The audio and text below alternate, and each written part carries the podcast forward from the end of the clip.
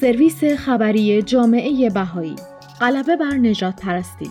ترویج انسجام اجتماعی در سطح توده مردم در سوئد. 14 مهر 1402 استکهلم سوئد. آیا اجتماعی که شهروندان آن با وجود زندگی در کنار هم در جهانهای کاملا متفاوتی سیر می کنند و زندگی روزمرهشان به جای داشتن تعاملات معنادار شبیه زندگی در جهانهای موازی است می تواند پیشرفت کند؟ در میان نگرانی های فضاینده در مورد بیعدالتی نژادی در سراسر اروپا، سمیناری اخیر در استکهلم به این پرسش پرداخت و اهمیت تقویت هماهنگی اجتماعی در سطح مردم را بررسی کرد. این سمینار با همکاری دفتر جامعه جهانی بهایی در بروکسل، نائب و معاونان شهردار استکهلم و دفتر امور خارجی بهاییان سوئد برگزار شد.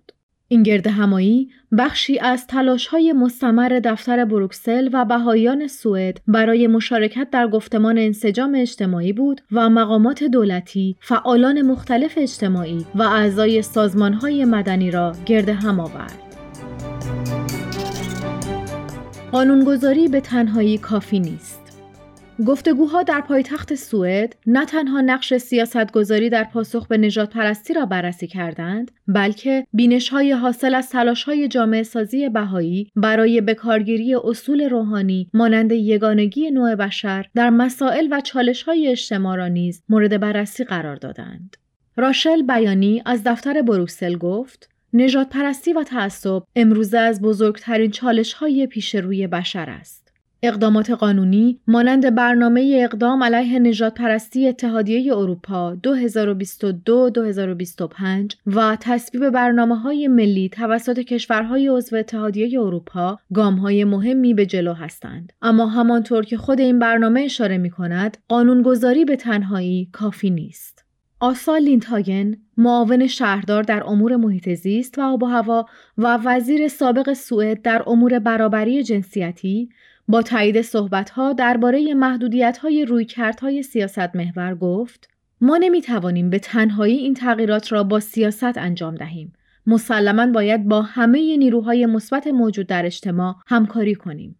خانم بیانی پیچیدگی های تعاملات اجتماعی که نجات پرستی را تداوم می بخشد عمیقتر بررسی کرد. نجات پرستی در محیط هایی رشد می کند که افراد با پیشینه های مختلف فرصت هایی برای تعامل معنادار ندارند و فقط در کنار هم زندگی می کنند. چنین تعاملات معناداری در کجا می تواند رخ دهد؟ نیروی بالقوه تعاملات در سطح توده مردم خانم بیانی توضیح داد که اگرچه چنین تعاملاتی می تواند در هر جایی و در هر سطحی از اجتماع صورت گیرد اما این محلات و روستاها هستند که به صورت روزانه فرصتهایی برای گفتگو میان افراد گوناگون از پیشینه های مختلف و از سنین متفاوت فراهم می کنند. جایی که روابط صمیمانه دوستی می تواند شکل گیرد، بینش مشترکی از تحول اجتماعی می تواند ظاهر شود و اقدام جمعی می تواند انجام پذیرد. کیشان مانوچا از سازمان امنیت و همکاری در اروپا افزود به باور من اعتمادسازی بخشی کلیدی از کار است که باید بر آن تمرکز کنیم چرا که اعتماد میان افراد، جوامع و مؤسسات حکمروایی که در فضای چند قطبی فعلی به شدت آسیب دیده است، باید احیا و بر مبنای محورهای نوینی بازسازی شود.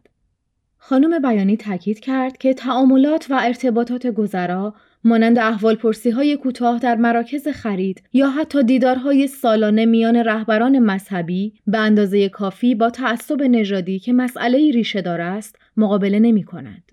او در ادامه توضیح داد که اما جوامع می توانند از طریق تعاملات معنادار در سطح عموم مردم راهی به سوی پیشرفت بیابند. آنچه نیاز داریم تفکر و تعمل مشترک و اقدام در جهت امری والاتر است مانند تبدیل یک محله به فضایی شمول پذیر.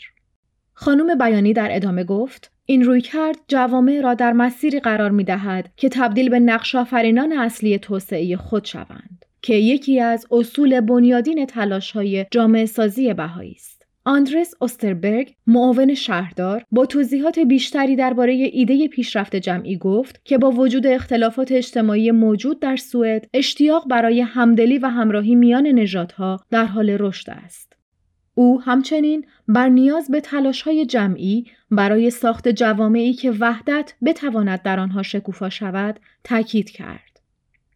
اوین اینجیر از اعضای پارلمان اروپا نیز بر اهمیت این موضوع تاکید کرد و افزود کارهای بسیاری باید انجام دهیم. در اتحادیه اروپا جایی برای طرز فکر ما و آنان وجود ندارد بلکه تنها ما در میان است. خانم بیانی در بررسی بیشتر این مسئله درباره اصل وحدت در کسرت توضیحات مفصل تری داد. ما یک خانواده هستیم. دیوارهایی که سبب جداییمان شدند ساختگی هستند و باید ضمن پی بردن به یگانگی ذاتیمان از میان برداشته شوند.